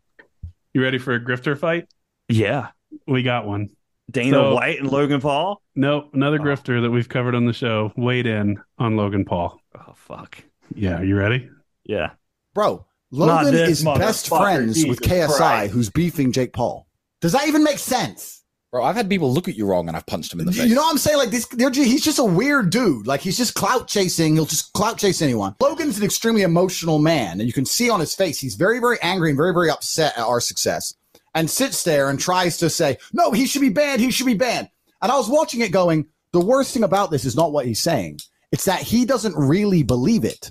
Logan is a man who says things that he because he thinks he's supposed to say them, which makes him an agent of the Matrix, makes him a coward. They create a Matrix in real time. And anyone who supports that, anyone who's going to sit here and say, oh, for our safety, it's good that we hand over absolute control of the world narratives to unknown shadow figures. As long as they don't delete my account, Oh, Com- Common Andrew Tate W. I, I saw I saw Kidding, them Kidding. I saw them at, at uh, Royal Rumble. They they collided in the middle of the ring together. I saw that. so Andrew Tate is just he's more and more just off the reservation, more and more talking about this. I guess that's Oh, probably not God, appropriate. The fucking? Matrix. Jeez. but he's talking about the Matrix. Over He's just the young, over attractive. Alex Jones, right? Like Everything he said is exactly the kind of stuff that he pulls, and he goes on like he, this is not it with him. First of all, he's he's been whining about the prison conditions. He said there's cockroaches everywhere. Where it's cold. He does. He's like he's really miserable sitting in a prison in Romania right now. It's very hard. It's Oh, really boo-hoo. hard. What a Yeah, shame. really. But he also said. So this is this is him on Crypto Zoo specifically. He said, "I refuse to allow my fans to get ripped off like Logan Paul does to his fans." He says he's a fucking scumbag. The dude's a clown. He's a person who doesn't care about his fans. He just wants to make as much money as possible off of the back of people who watch him. It's different with me. I genuinely want every single Tate fan, anybody who listens to what I say, to have an improved life. Are you fucking shitting me right now? Nope. Brother, you're describing you. I, so he continues. This is gonna make you madder. I want their life to be better for listening to me, whether it's in their relationship or it's in their physical stature or their financial capability. The idea of a 16 year old spending their last money on a coin because I said so and then losing money would bother me all night. No, it wouldn't. Uh, Logan is obviously a brokey, so he sold his his soul like a punk. Thing with Hustlers University. What the fuck are you talking about? So Logan claims that he and his manager uh, Jeff made no money and will make and will never make money on CryptoZoo. In fact, we only lost money trying to pick up the pieces. That's a quote from him. So uh, it- maybe that's true, um, but it also just doesn't excuse you from evaporating your followers' money like that. I mean, this is a this was his project again. He hired the developers. He Right. hyped it up. He then like through a series of like seemingly unforced errors sunk the project. Like he didn't pay the developers, or, or some of the developers claim. There's a lot of back and forth, and he said, she said, but I mean, like you, you, you should own this. This is yours. You need to, you need to own up to it and make amends, right? And and this is again, like I said earlier, this is hard to do when you're a public figure, right? You've got the spotlight. You're not going anywhere, even if this project fails and people lose money. Um, we mentioned initially Logan threatened to sue CoffeeZilla for defamation, but the backlash was so massive, he very quickly changed his tune about that. I'm And assuming his agent got in contact with him. Was like, stop it, stop it, I think stop it, quickly, right yeah, fucking like, now. knock it the fuck off right this minute. You are not doing anything good. And so he ends up uh, releasing this. CoffeeZilla is not a criminal. I called him. I apologized. Uh, my initial response to his series was that of of, of fire, uh, an ego, flare, whatever it is, pride. I'm a fighter at heart, and uh, I was defensive because I know I never scammed anyone with this project. I never made any money, never sold any tokens, and I only had the best intentions going in. Um, but the fact is, that suing CoffeeZilla is not going to help CryptoZoo holders, so I do need to focus my attention where it should be, which is on fans and supporters of me. You guys mean the world to me, so I'd like to announce my three-step plan moving forward. Step one, Jeff and I are going to burn our Zoo tokens so we have no financial upside in the game and it will add value to holder tokens. Step two, uh, we want to offer a rewards program for players who are disappointed in the status of the game. So essentially, you're going to be able to burn your, your base egg uh, or your base animal for the mint price, which was 0.1 ETH or the equivalent in BNB. I am personally committing a thousand ETH to this, which is about 1.3 million dollars um, right now for players who want to get out. And then step three, obviously finish and deliver the game as outlined in the white paper by completing the uh, egg bridge from ETH to BSC for base animals and base eggs, completing the marketplace, and and obviously completing the releasing your animals into the wild to All right, that's enough of that. Uh, I do I do like the little legal disclaimer that went up on this video. Subject says- to change. Says subject to change, working on finalizing what will be the fastest and most accommodating to all current ETH and BSC holders. So a lot of fancy language for we're going to try to make this right, which is admirable. I am really, really curious if someone like CoffeeZilla or people on the internet actually follow through and make sure that he does this and he's not saying it because my initial hunch is that he's just saying it to get people off of his back and then it's just going to let it kind of play out and not do anything about it. But we'll see. The, the the thing I saw the most, and this was one thing that stuck out about the CoffeeZilla video, CoffeeZilla video, is that he talked to investors that were his fans, and they were like, "Listen, Logan burned us once, talking about Dink Doink. Then he made amends, made it right, got our trust back, and then he burned us again." Part of me is like, "Yeah, okay, well, it was less than a year Right. between the two. So, what kind of amends was he making in the meantime? Because it really feels like if you it know feels like he was just trying guy- to cook up a plan to scam you again. again and you fell for it again like I, shame on you at this point like Right. you know it's it just i don't know there was parts of the video where i was a little like i don't it's hard for me to feel bad when this guy has a track record of doing it and i mean it admittedly he's only done it once now this is the second time but we still have a few You can't pages be this stupid. Like you can't. you can't. There are You try to feign ignorance when It's you've done the same thing twice. it's greed dude you know it's like oh i'm gonna make you a ton of money from this game Oh, yeah, you're that's like, what I'm oh. saying. Like he's not that stupid. It, it is greed, 100. percent He's It's greed. but it's also like you think at the back of your head like what what public figure is going to put their reputation online to rip off their fans and you're like it certainly wouldn't be him but then he's Kanye done it twice like, and he continues to bounce back you know? Right. like it's it, it's it's wild how forgiving this guy's followers are i mean it has to get there have to be less and less investors every time right? They're It's just, just- as forgiving as Kanye fans. Let me tell you. um but he made graduation. Well, and so I mean, Logan Paul, his only business is not just crypto, right? Like I've been kind of harking on that. He's got a couple other companies that he started. Uh, in 2020, he expanded his offerings to include a clothing line called Maverick Clothing. Pretty normal stuff for online influencers. Everybody's got fucking merch these days. Um, it just that's just what happens. He's got a special monthly club for 20 bucks a month. You can access exclusive content um which you get extra videos you get discounts on his store. It's just it's it's a patreon basically Yeah. right? For 20 bucks a month. So he's making money doing that. Apparently with um 50,000 people signed up as members of the Maverick, Maverick Club within the first 2 months of launch which is a a pretty exorbitant amount of money. Uh if i'm doing the math i didn't do it on this. That's a million dollars a month that is insane. that's a lot of money. And I mean, he's he's giving him more content. That's what people want. That's fine. There's nothing wrong with that. He also teamed up with his one-time opponent KSI to launch Prime, the beverage company. It is now the official sports drink of the UFC. Oh, really? Yeah, they signed a deal That's- today. That's a lot Yeah, I of money. just signed it today. I saw a picture. That's that's impressive. Um, yeah, I mean, the, from their site, it said we created Prime to showcase what happens when rivals come together as brothers and business partners to fill the void where great taste meets function. Then I found this little clip and I thought it was very funny, and I'm going to play it now because it is wrestling related. Here we go, and it's about Prime. I believe Logan Paul is a big fan of the Prime. Big fan. I have noticed that Logan holding primes a lot. I've not noticed Logan drinking primes a lot. I don't know if that's just when I'm looking, but that has been something that I have noticed. I believe. Hmm. Interesting. Get a little shade from uh, Papa Triple H in the WWE talking about Prime. Um, but yeah, that is that is the the drink that he's been been hawking. It's currently completely sold out on the website, so you can't buy any, even if you wanted to try some. I mean, you can Um, find some at your local gas station. The gas station literally across the street is stock. Yeah, I'm full. sure it's in stores. I just you can't buy it Yeah. directly from the site right now. And so that segues nicely because Triple H is a very famous professional wrestler, and that is what Logan Paul wants to become. Um, Which is he's a very good professional wrestler. I wish he would just stick with this. I kind of do too. Actually, after reading all this, Charlie doesn't agree, but I do. I, I think that's that was this is the best path forward for him. But that's just me. Um, he first appeared. Okay, here's a question. I'm going to ask you this is true. So he signed with WWE 2021. What was his first appearance on WWE TV? Uh, the Blood Money show, right?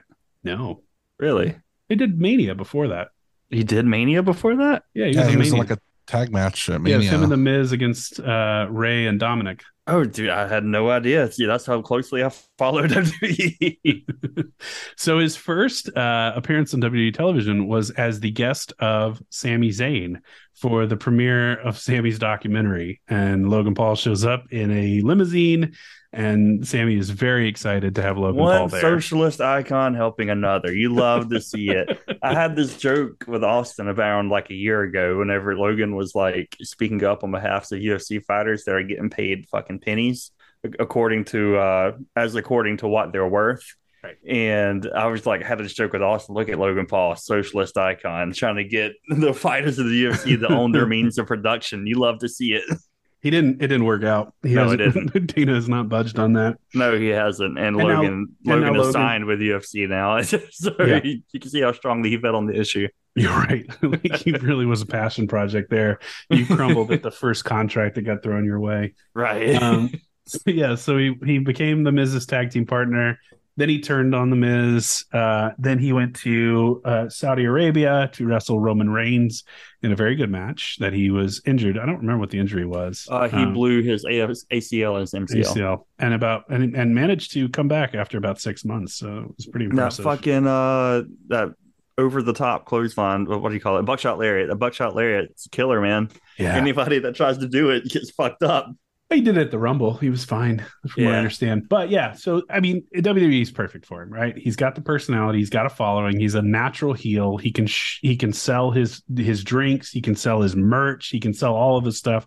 Like he's built for this. And usually that would be like the happy ending, right? Actually, Austin, it wasn't six months. It happened November 5th. So Jesus. I don't believe that he actually did because there's no way he healed in He that have short amount of time. No, he didn't have surgery. Steroids. Oh, maybe.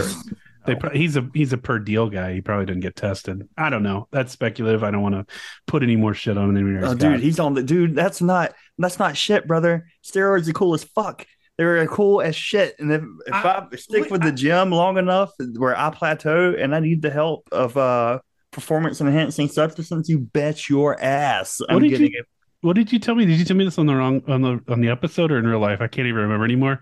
Where you said, if, Oh, uh, the guy, the why? Yeah, yeah, yeah. I know, I know where to get it.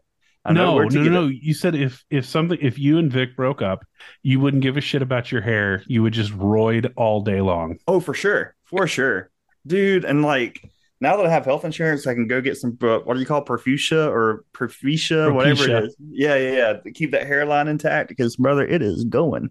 Oh, So- shut up! You got a better head of hair than anybody on this call right now. So you go fuck yourself. Telling the Um, two bald guys about my bad hairline. I gotta. I just. I. I. I shave mine. Dude, I Dalton's see. going to get all roided up and then Benoit's family in the trailer. Wow. Oh, Usually, if this was like Hey, a happy, dude, grow your hair out for the next The show. I cats are in looks like. the enclosed Yeah. uh, laundry area. Yeah, the cats. The cats are in the enclosed bathroom. I could send you. Yeah. Fucking sponsored by Bowflex, Dalton. so if this was a happy ending podcast, this would be the end, right? Oh, you Instead found of the Bible sitting next to me, it'd just be a copy of the Anarchist Cookbook. Uh, there was another joke I'm not going for right now. Um, do it, do it. Who who who who? No, I'm not gonna do it. I can't Do it. Do it. No, I'm do- I know. If it's too bad, saying- Charlie can't edit it. Who was who was the centerfold that your your grandma caught you whack, caught you whacking to?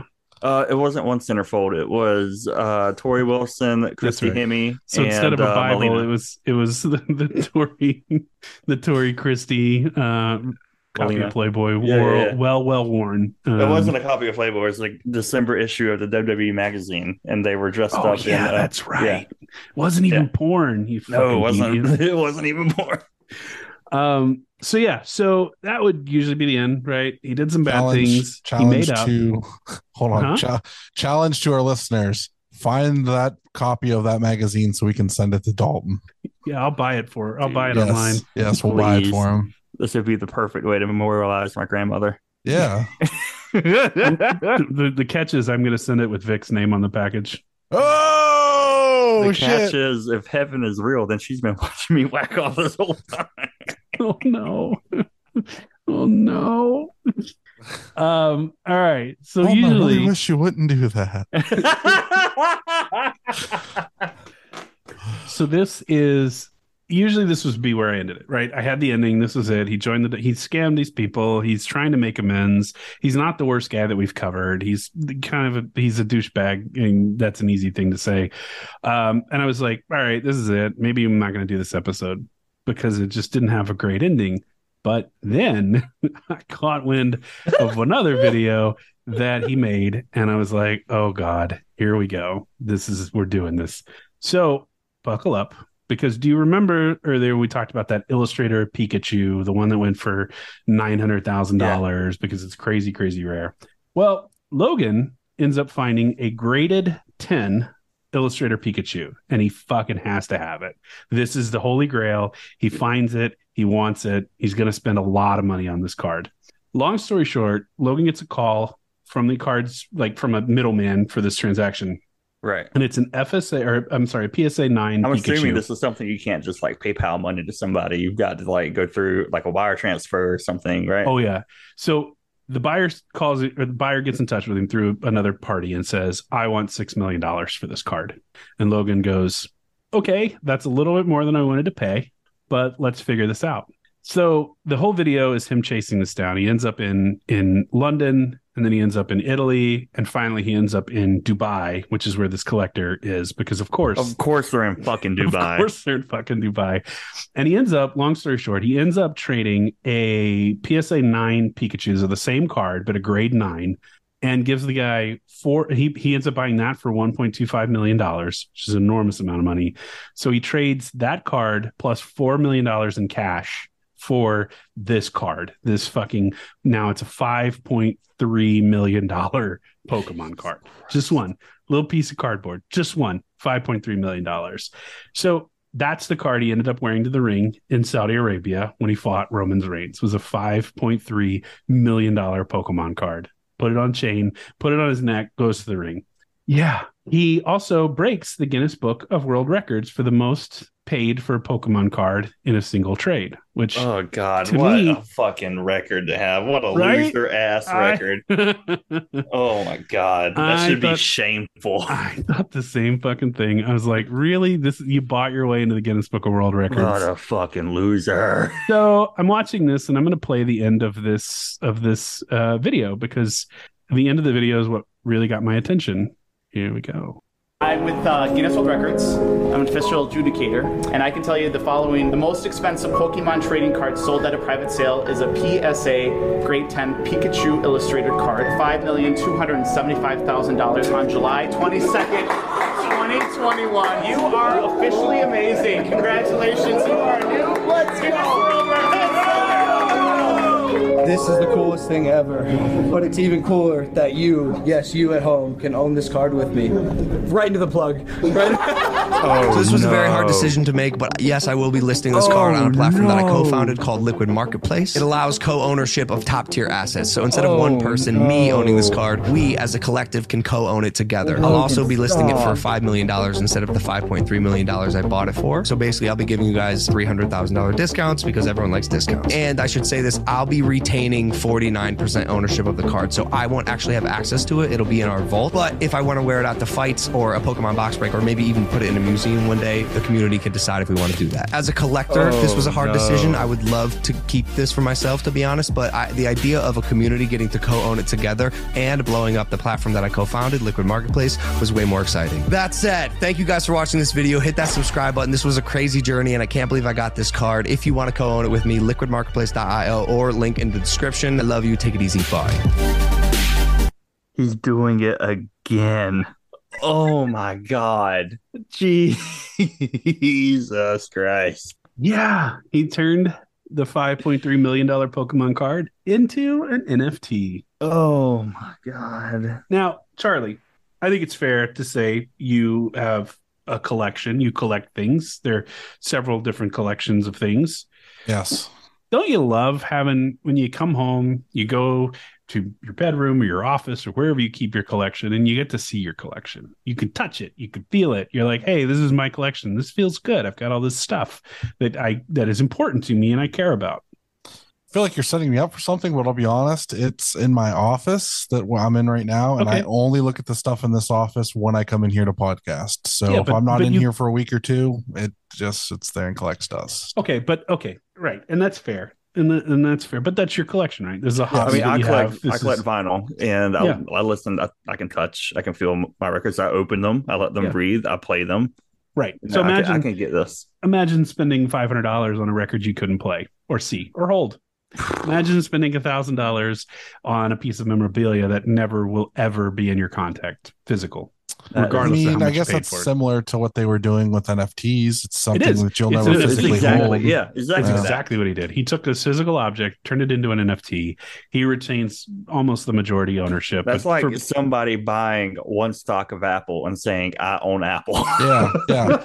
I own one percent of this signed uh Nirvana, you know, thing that has Kurt's autograph on it. I own one percent of that. Oh my god! but it is. It's almost a little condescending too, right? Bro, it's like nothing would scare the hose more than going to a party and be like, "Listen, girl, I own one percent of this Pokemon card."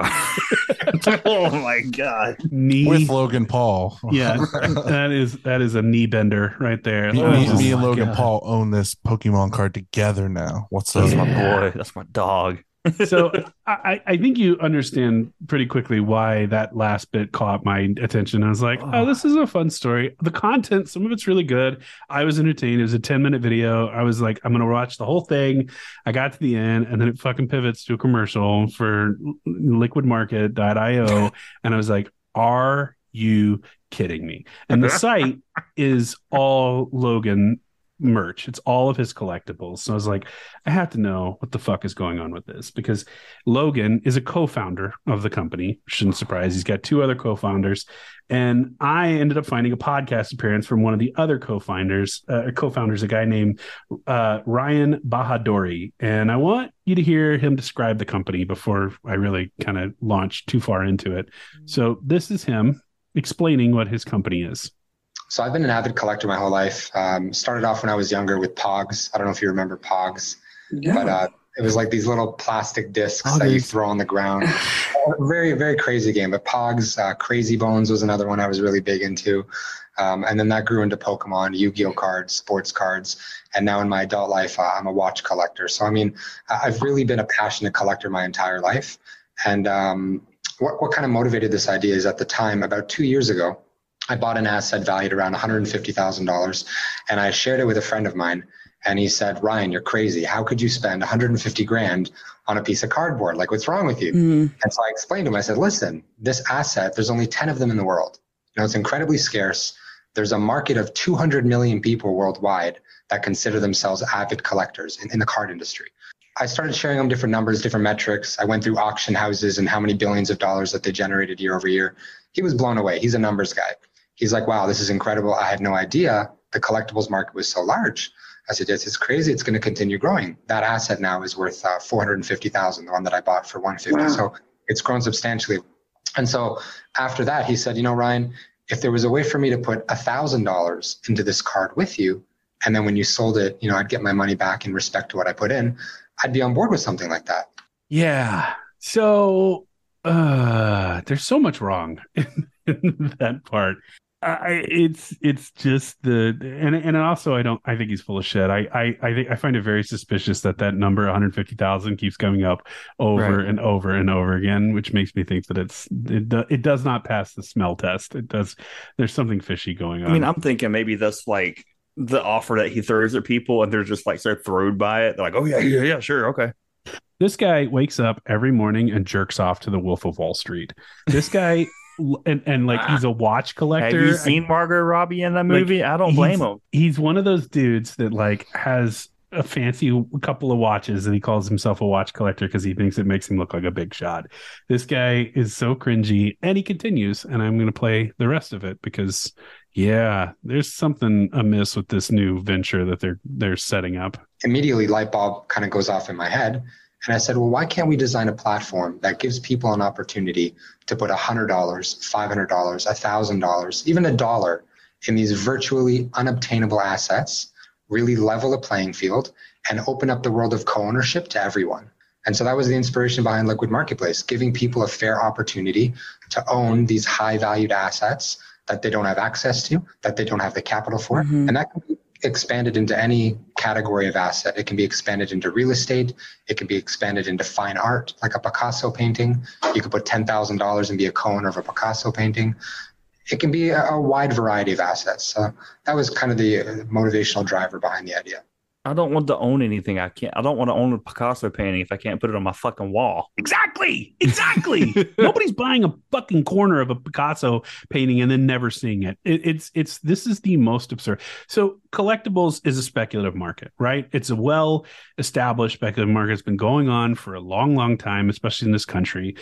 And as a collector, you know that there's certain things that are out of reach. Like this whole idea of like democratizing and making collectibles for everybody is so silly. Like they just want your money. They don't give a shit about the collectibles. That's No. all this is. If they Logan Paul was to go sell that Pokemon card right now, he's not obligated to give you anything. Right. And I mean, you know, I, I, if you give him the benefit of the doubt, you're like, yeah, he will honor his obligation. But he also knows that he's always going to have controlling interest in this thing because nobody's going to come around and buy 51% of the share, right? No one's coming by with two and a half million dollars to rival his ownership. So it's a really safe bet for him. But it's more that he just keeps doing the same shit over and over and over again. And you just tweak the formula a little bit. But dude, you're a fucking NFT guy and you are abusing your followers. And they are clearly not catching wise to it. Although liquidmarketplace.io is a shitty site that barely functions. He, the guy, the CEO says that he's in the the, the, the point they're redesigning it and they're talking about going public. I'm like, they're never going public. This company's never going. This public will be out of business before it goes public. And Logan will still have a $5.3 million Pokemon card that no one will pay that much money for. If I ever get fuck you money, I'm gonna buy the controlling interest and then I'm gonna fucking just break it open and piss on it right in front of them. the dream, right? yep. So yeah, I mean that that's kind of the the Dude, this episode, website is ass. right? Try clicking on an all- auction. All the fucking uh, links on there look like uh, YouTube clickbait, like uh, still frame. It's bad. It's bad. And I and these guys, his co-founders have zero relevant experience in this space, and they just happen to be people that probably like crypto and got in his ear. And again, I just feel like this is again he's he's surrounding himself with bad faith actors. He's taking his followers' money. This is the formula that is failed over and over again, and I it's gonna happen again. You know, it, it just there's no way. The, the definition of insanity is what doing the same thing over and over again and expecting a different result. That's exactly what we're seeing with this guy. So for me, stick to wrestling. He's also crazy young. I mean, he's only 27 and Right. and and he's made a, a tremendous amount of money.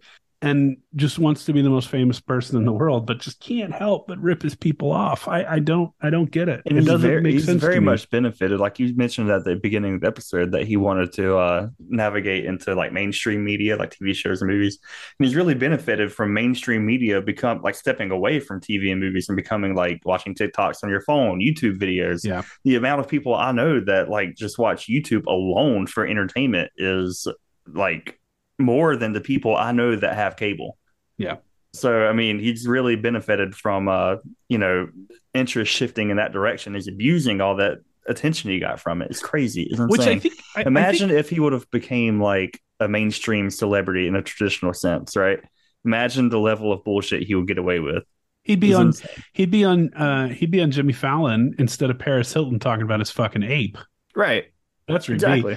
He he it wouldn't change. The, the the the interesting thing I think is that he because he fucked up, he was forced to abandon his dreams of being like a Hollywood actor and you know relegated to his lane which was YouTube. But he's actually become probably more famous as a result of being on YouTube than he ever would have been had he been in a movie in a movie Right. theater. You know I mean like he would have done like Paris Hilton in House of Wax right? Everybody that was like her one big starring role in a movie that I know of. Maybe there's more and like that was it. It was like stunt casting. That's what he wanted ended up Well, as. think about And- it this way: more people know the name Logan Paul than say like Daniel Day Lewis.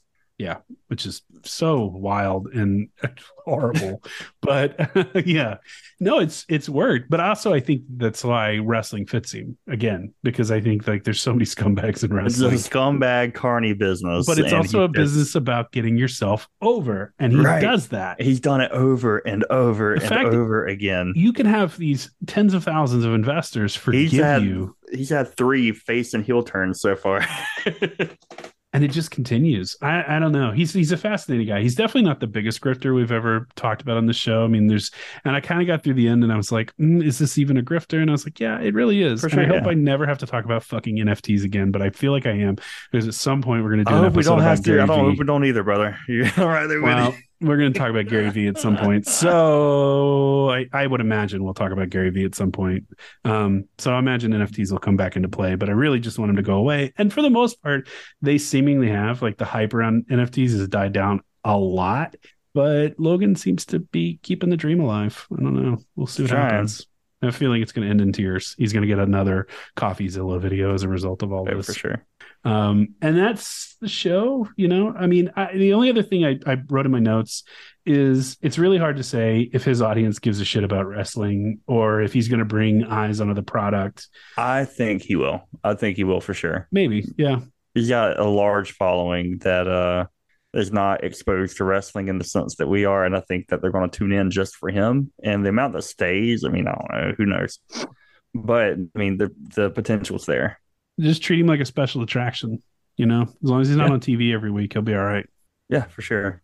And on that note, we have friends. You can check out our friends at IW Guide, the Stink Sheet, Wrestling Cheers, and the returning Super Fantastic. You can find us on Patreon at patreon.com slash if you catch my grift. You can find me on Twitter at uh, griftboydalt. You can find Austin on Twitter at grift daddy. And you can find Charlie on Twitter at Charlie underscore Butters. You can find the podcast on Twitter at Catch My Grift Pod. And Austin, I think you got something to leave him with, right? Stay, stay beautiful. I'm gonna screw that up too. Stay, beautiful. Today, Junior. He knows that line from fucking Billy Madison, but he Billy has no Madison's a great movie. idea about Dumb and Dumber. It came out the same Sandler's a- goddamn time as Dumb and Adam Dumber. Sandler is a great actor. I don't know I what to fucking tell you, hate you. dude. I fucking hate you, Dalton. Locked in my room, four black balls, tied the noose, no recall, no result. Fuck withdraw, rather shoot up till I fall. Murder on call with the fight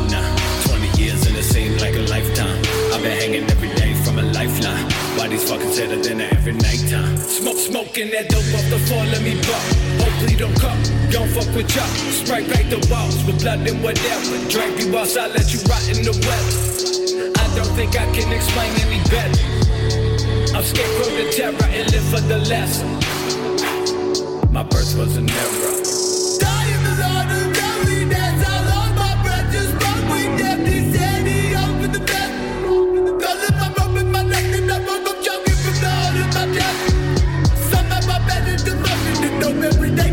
misma doble de Cuba, los dos con de pata, pisos de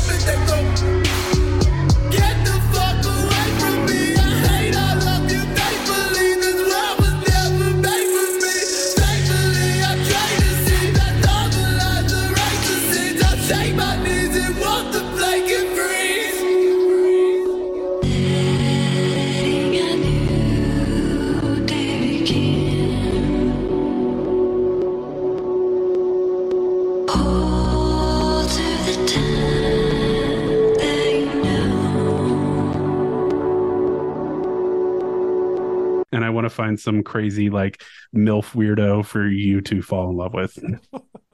I don't have one for this episode. I didn't think ahead, but we'll we'll figure it out. Anyway, Logan Paul's um, mom. I've never seen his mom. I have no idea what she looks like. I mean, I don't know. Just a funny your mom joke. Shout out to Lil Abby. Uh, That's that's who I'm in love with this week. Lil Abby. That's TikTok, isn't it? It's on TikTok. Yeah. Yeah, that's that's like who You lost Wait, me. TikTok. Um, she's got an OnlyFans. She's uh she's very pretty, very pretty blonde. She little. Yes. Well, she's not not like a little person, but she's she's a, a tiny little blonde. All right, Dalton's looking it up. We're gonna get a Mm-hmm. raw live reaction. She's into uh oh to speaking of guys. raw. Stop. Stop. A man of fine taste. Did you find it? Yeah, yeah, yeah. All right. Um. So, oh, I can't see that. It doesn't matter. I'll look it up later. Something else popped up on your screen too. Yeah, it was asking me if I wanted to download a picture. I'm like, no, yeah, your wife will be questioning that. Especially when you're on your uh, your wife's family iCloud. She looks like a white. She's just a white, like an outline of a white, like ghost. Like it's that's a ghost image that you're showing him. Sorry. Yeah, yeah. I still can't see that. It's all blurry. I see a butt. That's all I see. It's a butt. this is what Charlie actually does while we record. Just looking at porn the whole time. Yeah, but not Brother, like- I'm I'm getting fucking just He's getting ready. I'm wound up. getting I'm getting Gonna- bricked up right now. As soon as we get done, I'm gonna, gonna go fucking death unleash slowly one. rise up. Gonna Why'd your microphone keep falling? Not my microphone. Did you just send him something? Yeah, sent you send it to you too. Oh, I didn't see my notifications. Oh my god. I don't need that in my text message. Horny talk with Dalton and Charlie. Full Bricked up boner. with Dalton and Full Charlie. boner. Comes on right after four. it's it's full after dark. It's our midnight block. yeah, four after dark. You're horny and, and strong. It's just dude. I feel so oh, bad for our listeners. Just want to be beep beep beep. Oh, it's gonna be dis- it's gonna be disaster for Poon. oh.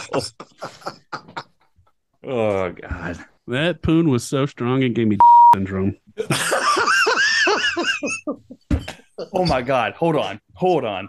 Let's see if I can share my screen. Oh, please don't. no, we gotta watch this now. You just, you just. uh This is why it takes us four hours to record an episode. I just want you to know that. God, it was a Fun Jane Lynch. four hours. Like, come commercial. on. I want you to watch this. uh I want you to watch this uh commercial. Oh my and, God. And if I see any if you laugh during this commercial, it's going to. Charlie's Brother, I'm already going to hell. I'm Charlie's already going to hell. You're. I, I'm just. I know it's going to be just the most ridiculous shit. I guarantee you. Oh my god, it's so good. It's so good. How do I share my fucking screen? Uh, Just hit the share screen button. Yeah. uh, and you share make sure you hit if there's sound to it. You got to make sure you hit share sound too. Let's see, share. Can you see that? Yep. I can't hear it though. So up on where it says it, it should say you are viewing you're sharing your screen. Mm-hmm. There should be a view options Uh, near or like a drop down somewhere. yeah, there's a drop down. Click on that and then make sure it says to share PC sound or share computer sound. Mm. Share. Oh, uh, it says mute, stop video participants chat, new share, pause no, share. No, see, it looks different. Down on the by the share screen button, is there a an arrow or some sort of drop? Oh, share sound. Okay, yeah. Yeah, there you go. It's gonna start out harsh. Just letting you know. It's not acceptable to call me a nigger. It's not acceptable to call me a spick. To call me a chink. To call me a fag. It's not acceptable to call me a kike. And it's not acceptable to call me a retard or call yourself or your friends retarded when they do Batshit something crazy, foolish. right? The R word is the same as every minority slur. Treat it that way and don't use it. Spread the word to end the word. I saw this commercial earlier today, and when it cut to the girl with Down syndrome, you started laughing. Fell out of my chair. Well, this is shame on you. I've never said that word in my entire life, so shame on you too. Um, Hold on, the auto played another video. Hold on. like, Uh. oh my god. I was there's something uh, something related to Jane Lynch. I was watching on YouTube, and they brought that commercial up. I was like, "Oh my god, that aired on TV." I don't think it did. That seems like a online video. That feels Oh, my made God. for YouTube. um. All right. I'm proud of proud of my co-hosts. Good job.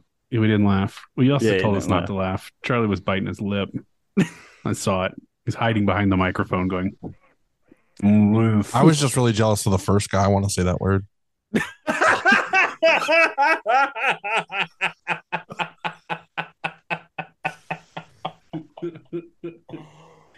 oh man, uh, that's, Your stepmom's getting to you. I regret everything. You started this. This is for, for- it's always your fault, but it really is your fault this time. Oh, okay. Let's circle all the way back. Logan Paul, born in Westlake, Ohio. That's where we're going. How And I can so edit all of the- that into a so segment for the end of the. We end got after this is the first page. We're down to here on the first page. Oh my god.